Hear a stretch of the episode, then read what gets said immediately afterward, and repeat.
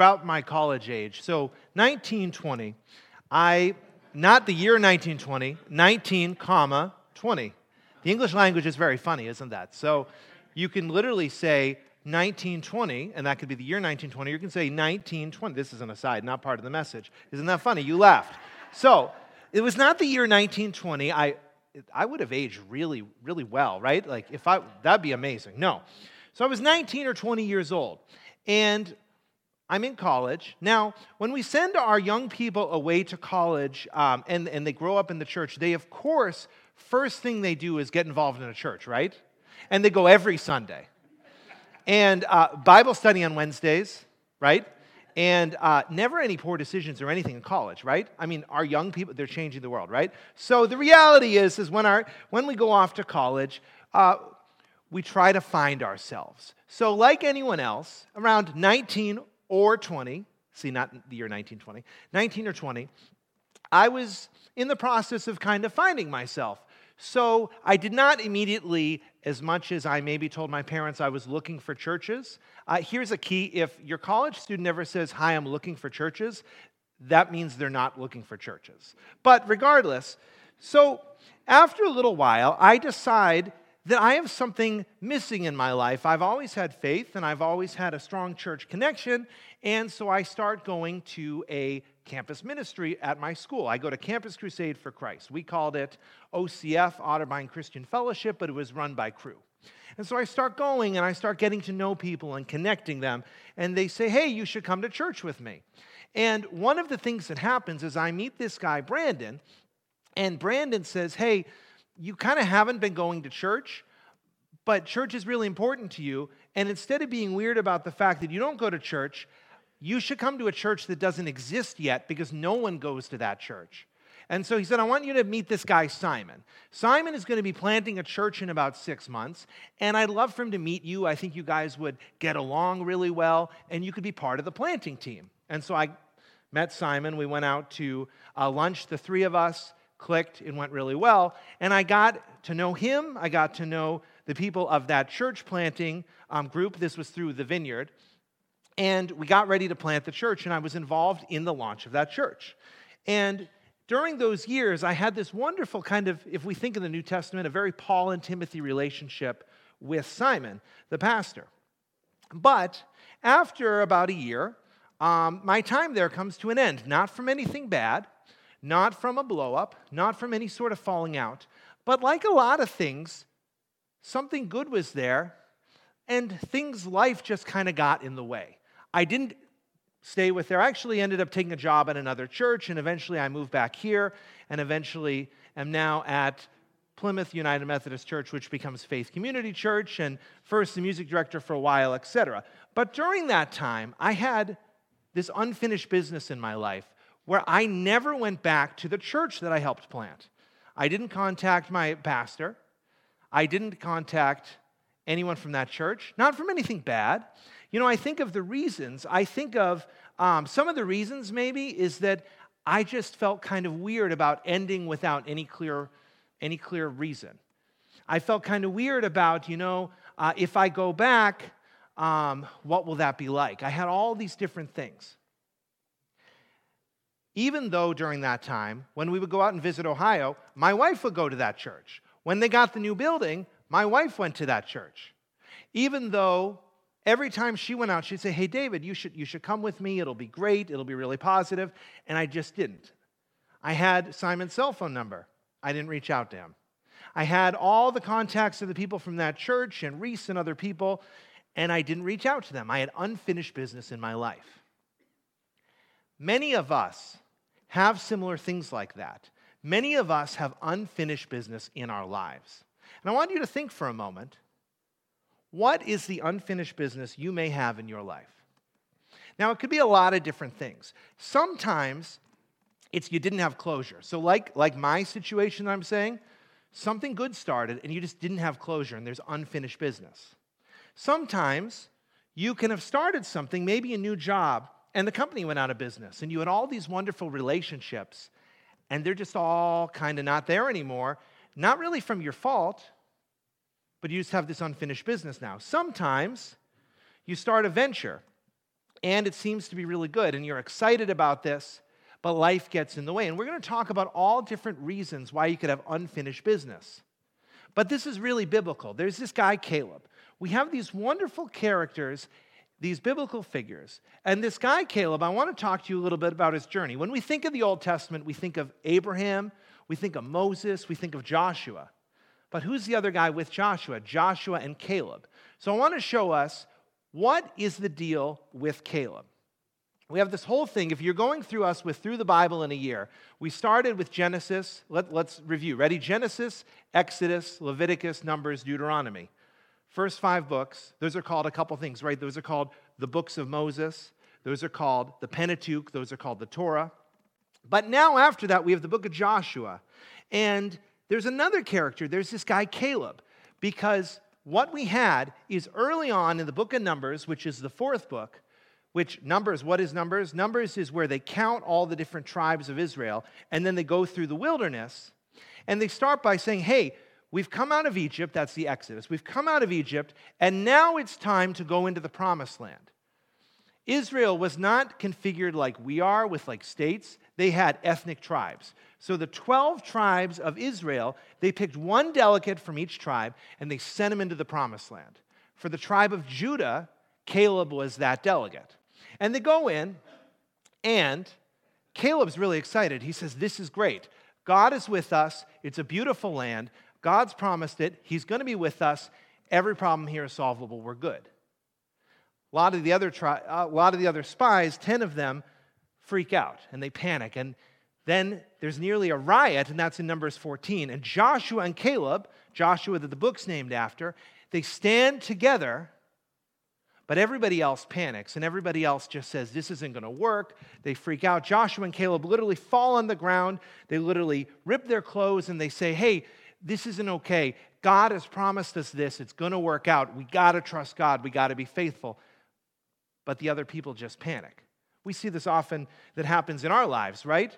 Where something good starts and some other people panic, and that makes it hard. But a little bit later in Numbers, Joshua and Caleb are selected that, hey, even though this whole generation has panicked and this whole generation has freaked out, what's going to happen is that you two are going to be the ones who are going to survive and you're going to get to go into the promised land. But then 45 years pass. Think about what was 45 years ago. It's 2023. What was 45 years ago? Someone shout out the, the date. What year was that? 1978. So imagine that you got something really exciting that you have in your life and you're ready to trust God.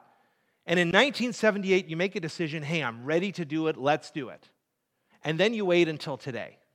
And now it's 45 years later, and that's where Caleb is. So he waits, but now, and that's where we are in the text, he's ready to take Hebron. Now, in the Bible, one of the things we have to do is sometimes things that really made sense in the ancient world don't make any sense to us. Is anybody excited to take Hebron in your life? No, we're like, what is that, right? Okay, so what's Hebron? So I'm going to show you this picture.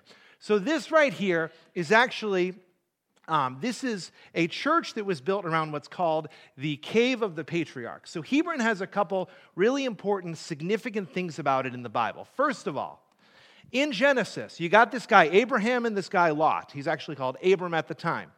And they were journeying together and they get to the point where they can't stay together. They've got to peacefully separate. And Abram says to Lot, Hey, let's divide the land in half. You go one way, I'll go the other, you pick. And Lot picks.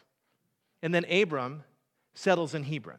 Okay, and so then that's where everybody's buried. So Abram and Sarah, Sarai, Sarah, are buried there. Then his son Isaac and Rebekah are buried there. Then Jacob and Leah are all buried there. So, really important place.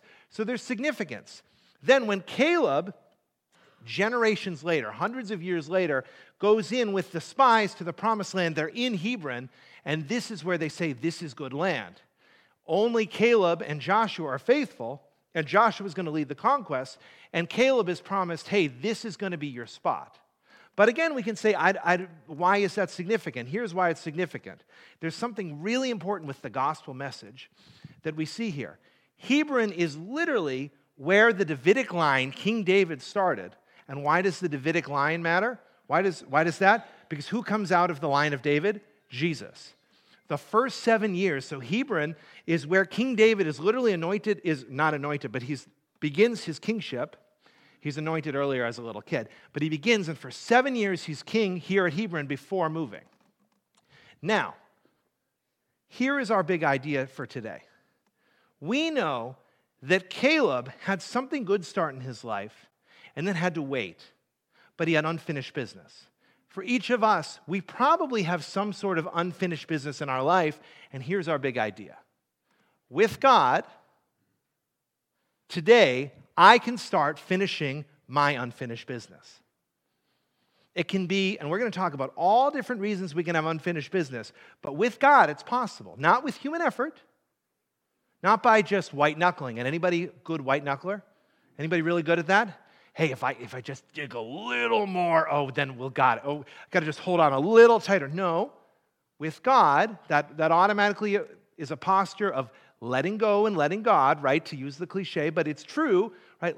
With God, today, not tomorrow, today, I can start the process, or I can just simply start finishing my unfinished business. And we're going to see that really clearly in the text. We're going to, I read it before.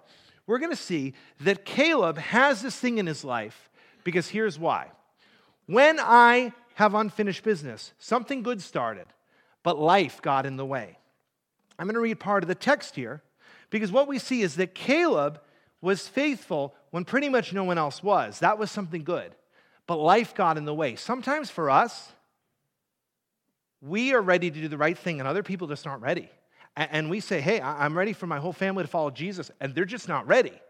And that's just the reality. And, and if I grab a Bible and hit them over the head with it, they're still not necessarily going to be ready to follow Jesus. So I don't have to be a jerk about it. I can sometimes say, Hey, God, I have unfinished business. I need your help with this because something good has started. I've had this inward change in my heart. I'm ready to follow Jesus with my whole being. But clearly, not everybody else is. Lord, would you continue allow me to be faithful? Would you, do, would you work in that situation and pray about it? But let's see what happens with Caleb. I was 40 years old. This is verse 7. I was 40 years old when Moses, the servant of the Lord, sent me from Kadesh Barnea to explore the land of Canaan. I returned and gave an honest report. But my brothers who went with me frightened the people from entering the promised land. For my part, I wholeheartedly followed the Lord my God. Caleb was on board. He was on board, right? Something good started. He said, God, you've said you're gonna, you're gonna get the promised land for us. I see it. I see the vision. I, I'm so there. Yes, let's do it. Not everybody else was. The people's fear in inaction wasn't his fault, though. It's not like Caleb, I cannot control people, places, or things. Caleb could not control the people they were all panicking. Caleb could tear his clothes and say, God, I, I, I'm not part of this. I'm really upset about this. I want to trust you. And then he had to wait. Now, I love using object lessons, and sometimes you've seen me bring objects. I'm going to use something so big that I couldn't carry it into worship. In Scotland, shout out to Scotland, in Scotland, I couldn't carry it with me. There's the National Monument of Scotland. Isn't it beautiful? Construction began in 1826. I want you to think about it for a second. Look at it. Construction began in 1826. Does that look finished? It's not finished. It was supposed to look like the Parthenon. It was supposed to be this wonderful, beautiful statue. I'm not getting into history because I want to use it as an object lesson instead. For the first three years, 1826 to 1829, construction began, then it stopped. It was mainly because of financial backing issues. But we have things like that in our life. Sometimes the monument stops getting built, to something good, because of various reasons. But we have this in our life. This is what unfinished business is like. When we see the vision, a Parthenon on this beautiful part of Edinburgh would be amazing. Has anyone been to Edinburgh? A couple people. Yeah, okay. Is in Edinburgh, I've heard it's beautiful, okay? That would be amazing. We see the vision, but construction stopped. There's been six formal attempts at least to finish the construction of this monument, but it hasn't happened yet. In our lives, we have things like the National Monument of Scotland, which lay unfinished. That's what our unfinished business is like. I asked you at the beginning, what is your thing? I gave you one, I have like nine. But I gave you one piece of unfinished business for my life. What is yours? Now, here's what I want to do to break it down. What gets in the way? What gets in the way? Couple different things. So if we're trying to build that monument, these apply to the monument, these apply to our unfinished business, they apply to Caleb. The first one is the actions of others. Caleb was trying to do the right thing and other people just their actions got in the way. That happens with us. Hey, I'm ready to do blank and I'm ready to be faithful, but people are not on board and they create a mess. And it's not that I'm disobedient, but the mess slows me down. That happens. Can we agree? Do we find times like this? Next one, because we gotta, we gotta make sure if we're gonna blame other people, which we're not blaming, we're being honest, we gotta start by really saying my own behaviors, right? My cycles, my cycles of pride, my cycles of fear, my cycles of addiction, my cycles of whatever. You fill in the blank here. This gets in the way. Something good starts, and that's amazing. We're starting to build that Parthenon, but my own behaviors get in the way. What else? I think we got to include this one too. Big events outside of my control. I'm excited because I work for a new company and it's going to be great and I see the vision. It's a nonprofit, we're going to change the world. And then funding falls apart and it goes out of business. That's a big event outside of my control. Now, I still had a vision not for the company, but I was there in that nonprofit, right? I'm using a metaphor. I was there to do good, I was there to help. The, the unfinished business was not working for the company, the unfinished business was the impact I could have made. But a big event outside of my control, a big family crisis, a big family cancer diagnosis, a big fam- put in the blank. These create unfinished business, these get in the way. What about one more? Prioritizing other things for a while. That is not bad, that is reality. Hey, I had a desire to become a nurse, but I had to pause that to raise a family. It becomes unfinished business, but I still have this dream to become a nurse. I still have this dream to help people. I still have this dream that I want to make a difference in my community. It's had to be paused, but God Help me have this path forward to begin finishing this unfinished business because I still want to help people. I still want to bring healing to my community.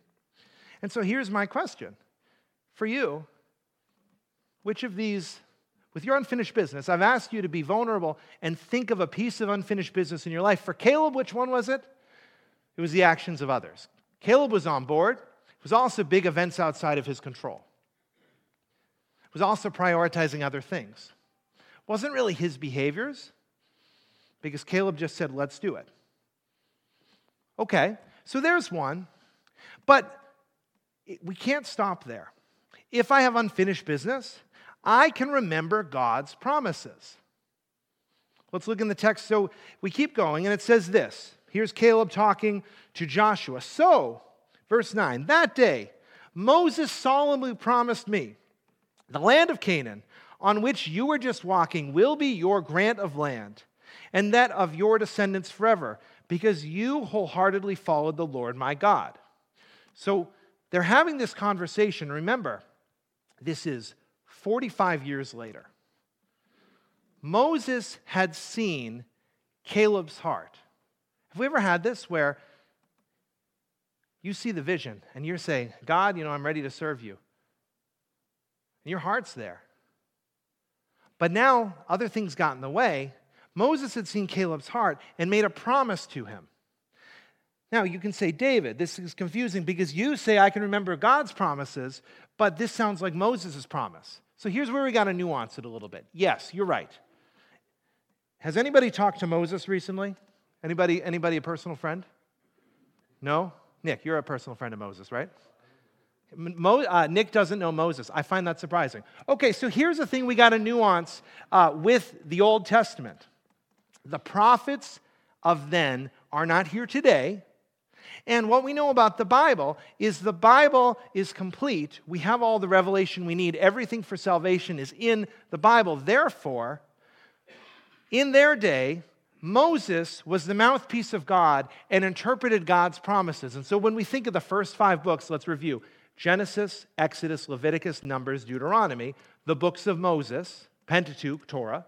There's your church words. Now, Those are the books of Moses. Moses takes God's words and puts them there. And Moses gives this promise to Joshua. This is a promise from God to Joshua, uh, promise to Caleb, from God to Caleb via Moses. Now, we don't have that relationship with Moses. We don't have Moses here with us.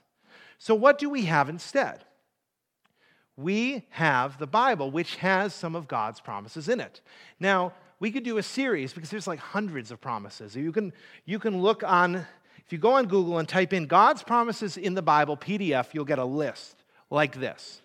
What are some of God's recorded promises? Because if I have unfinished business, I want to remember some of these promises. There are promises of God that apply to my unfinished business. If something good started and life got in the way, I can remember some of these recorded promises to help me because our big idea, remember what that is? With God, today I can start finishing my unfinished business. I can remember some of these promises. I'm not going to do 100, I'm going to do three. These are all from the Old Testament, and all of these we can apply. Number one from Isaiah. I'm going to summarize it for you, then I'll read it. Here's a great promise. If you're dealing with unfinished business, God says, I will be right there with you in your most difficult trials. Anybody like that idea? Sounds good, right? Let's hear what it actually says. So here's this is the prophet Isaiah. When you go through deep waters, I, and the I is not Isaiah, it's God, I will be with you. When you go through rivers of difficulty, oh, that sounds like uh, potty training a three year old, by the way, rivers of difficulty, uh, you will not drown. When you walk through the fire of oppression, you will not be burned up, the flames will not consume you. In other words, we remember, I will be right there with you in your most difficult trial, says God. When we're going through something and we have unfinished business, one of the big things that happens is we can flinch, right? We can panic. We're being faithful. Suddenly, oh, oh no, this is shaking me. This is too much. But if we remember, God will be with us in our most difficult trials, it gives us the ability to not panic.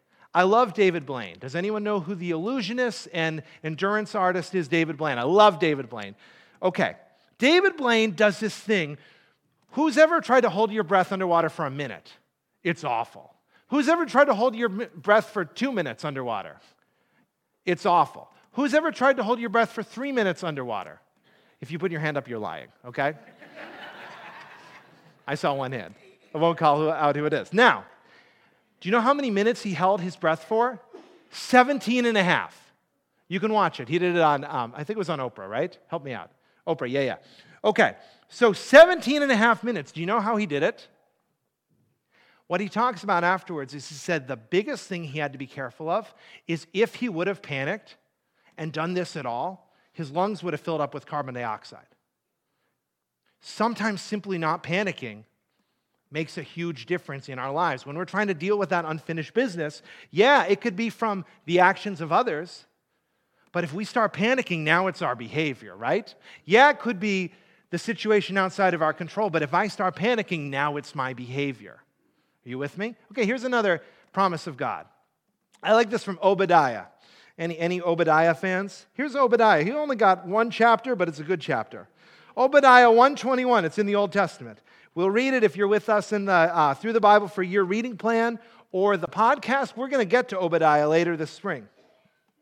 Those who have been rescued will go up to Mount Zion in Jerusalem to rule over the mountains of Edom, and the Lord himself will be king. God says, I'm your ultimate king. Well, what about my difficult boss? Nope, I'm your ultimate king. Well, what about the difficult person in the grocery store who I've got 13 items in my infant and they won't let me through? No, I'm your ultimate king. Well, okay, what about the person who just gives me a really, really hard time in blank?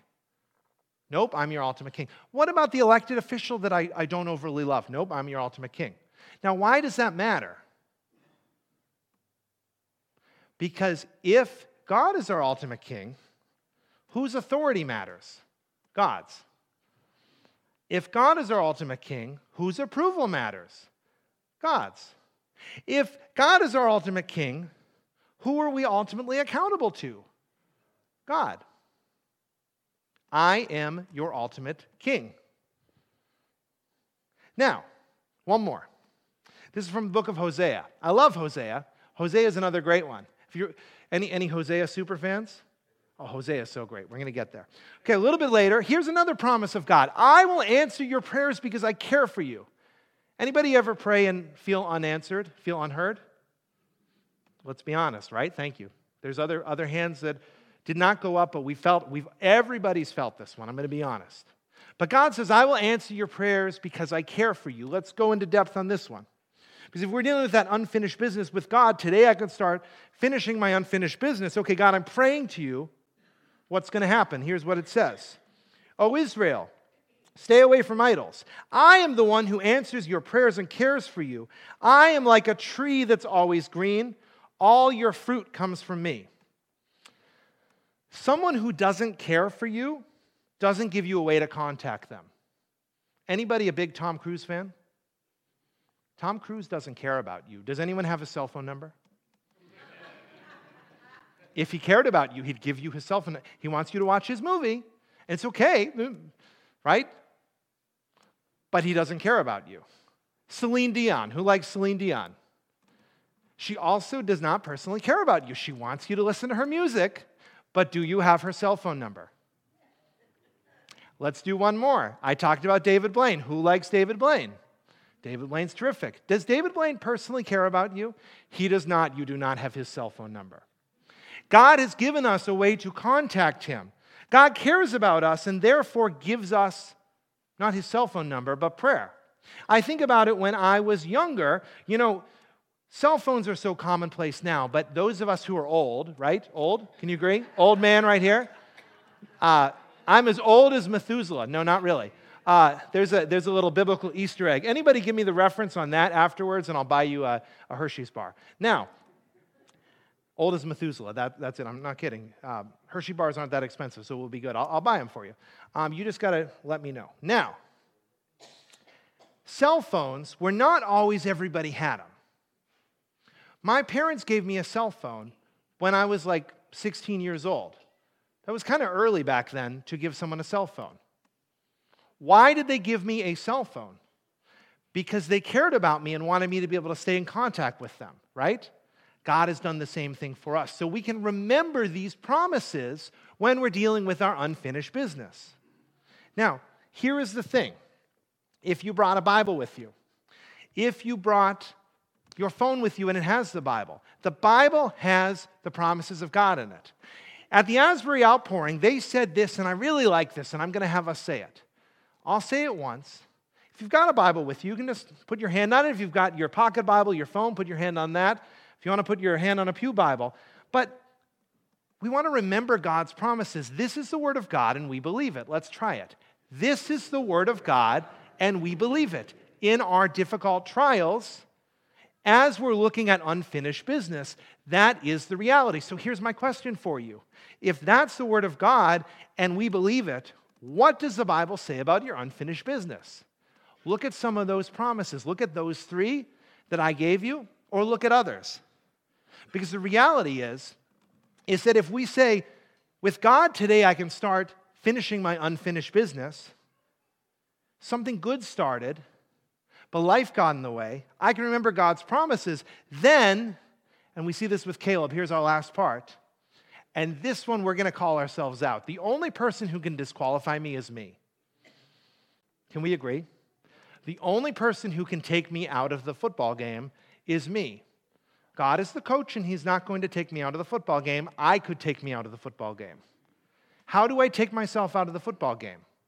Well, let's look at first of all how Caleb didn't. Here's Caleb. Now, how old is Caleb at this time? Do you remember before we do the text? How many years old? 85 years old. Young man, right? Well, he says he's a young man. He says, Hey, I'm as young and vibrant and vigorous and ready to go as I was all those years ago. Here's what he says Now, as you can see, the Lord has kept me alive and well, as he promised, for all these 45 years since Moses made this promise, even when Israel wandered in the wilderness. Today, I am 85 years old. Caleb had unfinished business for 45 years. You may feel like you have unfinished business in your life, and you may have it for 45 years, but the chances are a lot of our unfinished business is a shorter amount of time. That's a long time to have unfinished business. What could Caleb have done? He could have said, Hey, I've got a whole family. You made this promise to me. I understand that promises and covenants are made with families. I'm too old now. Have my son do it. I'm too old now. Have my nephew do it. You honor it, but I'm too old. I'm going to sit and retire. He did not do that. He did not disqualify himself. He didn't say, I'm too old. He said, Hey, I'm ready to go. He could have disqualified himself with an excuse. As we're looking at unfinished business, one of the ways we disqualify ourselves is age. There's a bunch of others, and we'll get into those. But age is one of the ways. I want to give you a couple people who didn't disqualify themselves because of age. Let's look at this first one. So there was this guy, Joe Thomas Sr.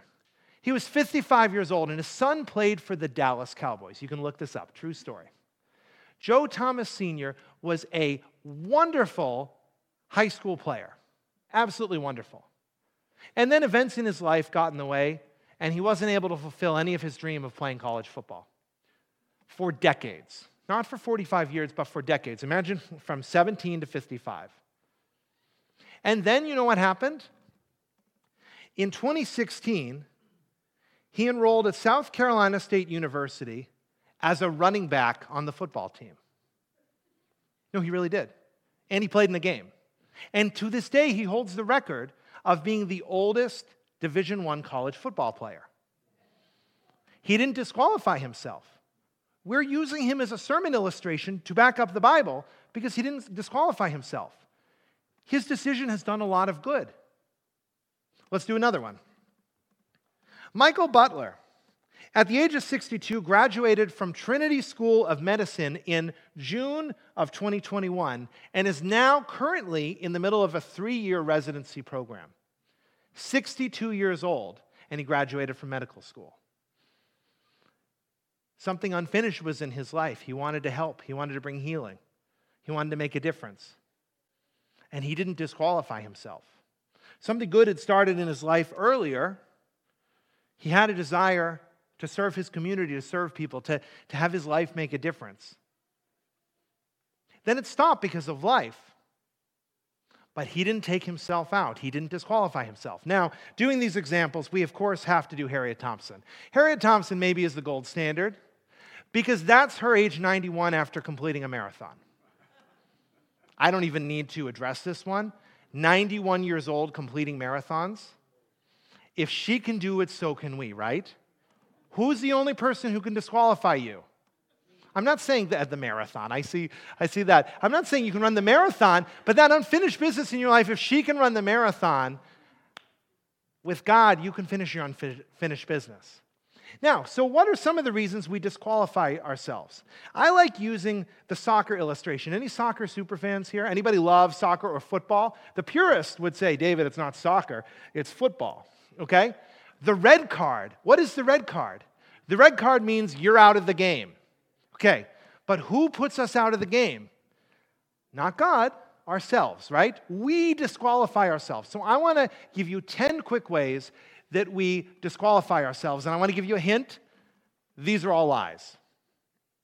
I'm too old. By the way, I could give you biblical examples on all these, and I might on a few, but these are not all true. Uh, these are all not true.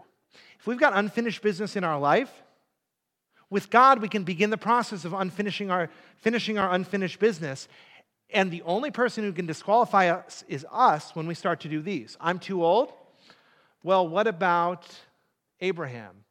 What about Zechariah and Elizabeth in the New Testament? Well, I'm too busy. Well, what about King David? Well, my past is too messy. What about the Apostle Paul who arranged for the murder of Christians? Well, my present is too messy. What about the uh, Levi, the tax collector, who was literally doing everything he could to destroy people's lives and profit from it? Well, I'm not good enough. I'm not going to even give you a biblical example on that. If you say you're not good enough, that's just garbage, okay? If next time, next time you feel like I'm not good enough, I want you to think my pastor told me that is garbage. Can we agree on that? We'll covenant on this. So, next time, I'm serious. The next time someone does something and you think in your head, I'm not good enough, I want you to remember David said, That is garbage. Yes, I am. There's all sorts of biblical stuff dearly loved, chosen, etc. You can look in Ephesians, Ephesians 1 and 2 if you want to know why you that's just that's not helpful. With Jesus we are. Now, I'm not smart enough. Again, I'm not even going to dignify that because did you know that no one in the Bible had a PhD? Think about it. Uneducated, yeah. Uh, no one in the Bible had a PhD. Too educated. Read the book of Ecclesiastes. That's all I'll say there. Too easygoing? Oh, okay. Too easygoing. What about Barnabas? That guy who was, he was so easygoing, they just nicknamed him son of encouragement. His name was Joseph, and they call him Barnabas. The reality is, is only we can disqualify ourselves, and it's not helpful. If I have unfinished business, the only person who can disqualify me is who? Is me. So, we have unfinished business. When good was started, but life got in the way. We see that with Caleb. Caleb had the opportunity to be faithful to God. God was doing a thing of sending them into the promised land, and Caleb said, Yep, I'm on board. I don't want to put the picture up yet, but I want to resolve my earlier story. So I told you that for years I kept putting off going to this church. For over 10 years, I kept putting off going to this church that I helped found. And eventually, the pastor who I had the Paul and, and Timothy relationship with, he passed away suddenly in his early 40s from a heart attack. And I didn't go to the funeral.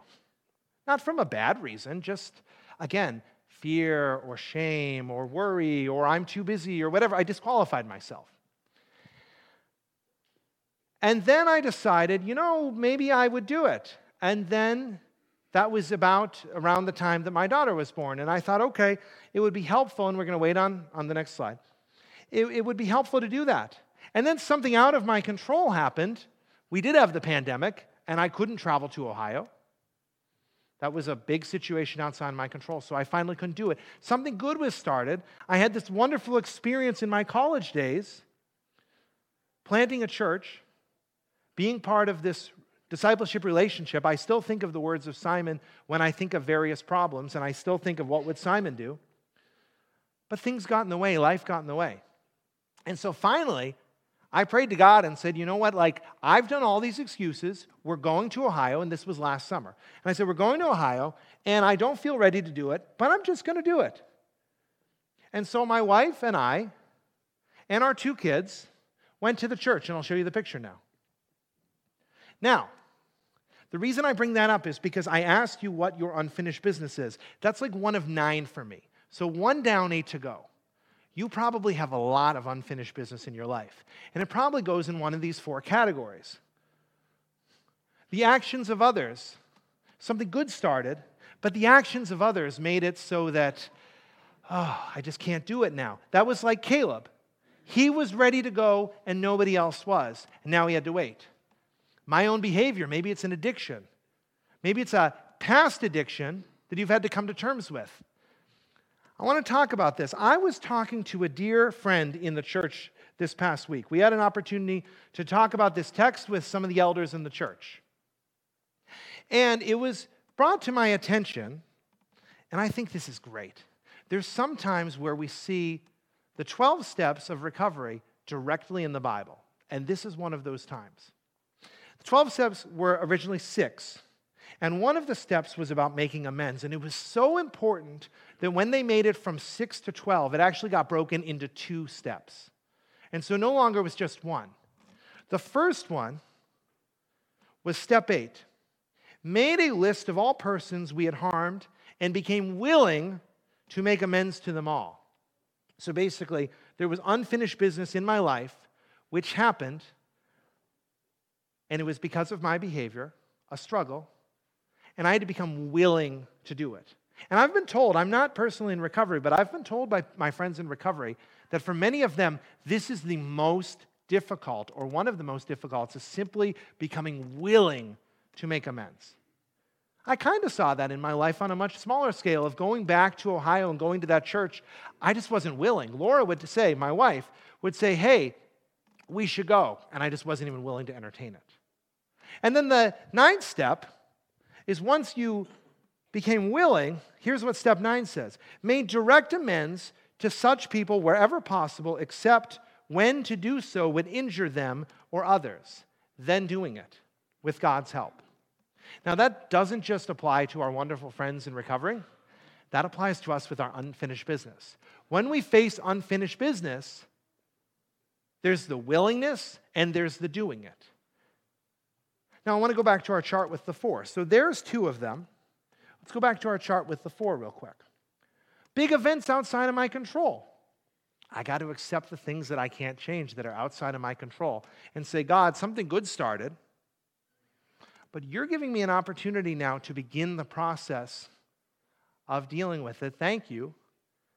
Now, today, maybe it's becoming willing, maybe it's doing it, but I'm ready to start moving forward. And again, maybe it was prioritizing other things. Maybe I had this deep desire to help people, to become a nurse, to help people to become a teacher, to become a foster parent. We have a really broken foster care system. I told you that uh, I have like nine pieces of unfinished business. Laura and I, a number of years ago, began the process of becoming foster parents. And because we prioritized other things, we had Ruby and Henry, we've put that off. I don't know if someday we'll be foster parents or we'll be part of a ministry that really doubles down on how do we love and support the foster care community in this area. But the reality is, is that's an unfinished business in my life. Maybe we have something like that where we've prioritized other things for a while. But again, I want to go back to this these two things. Is it about willingness or is it about doing it? If the big idea for today is with God, today I can start finishing my unfinished business, do I need to become willing? And maybe I pray, and we're going to bring the elders of the church forward. We do this at the end of services to give the opportunity to respond. So we'll bring the elders forward. And maybe you are feeling like today you have unfinished business, and today is the day to start working on it. And maybe all you got to do is pray for the willingness to do it and begin that process. And maybe you're willing, and maybe you say, okay, I have unfinished business with, in my life. With God's help, I can start finishing it. And now I'm going to pray for the strength to do it. I'm ready. Green means go. Let's do it. So if you have unfinished business in your life, we invite you each Sunday to respond. It can be a brave thing. I'm going to acknowledge it can be awkward to stand up in front of a bunch of people and ask for prayer. It's not a silver bullet, but it can be awkward. I want to lean into that awkwardness. I like that awkwardness. Because truthfully, if you don't think it was awkward for Caleb to get up and say, hey, please honor the promise of Moses, that was awkward. He could have just been like, eh, I want to stay comfortable. You know, there was that promise, but God will figure it out some other way. I don't need to make myself vulnerable. In the same way, if we have unfinished business in our lives, I invite you do I need to pray for willingness or do I need to pray for the readiness to just do it? So I invite you, as the man continues to play and we hear about the battle belonging to God, I invite you, come down. We want to pray with you. Embrace the awkwardness.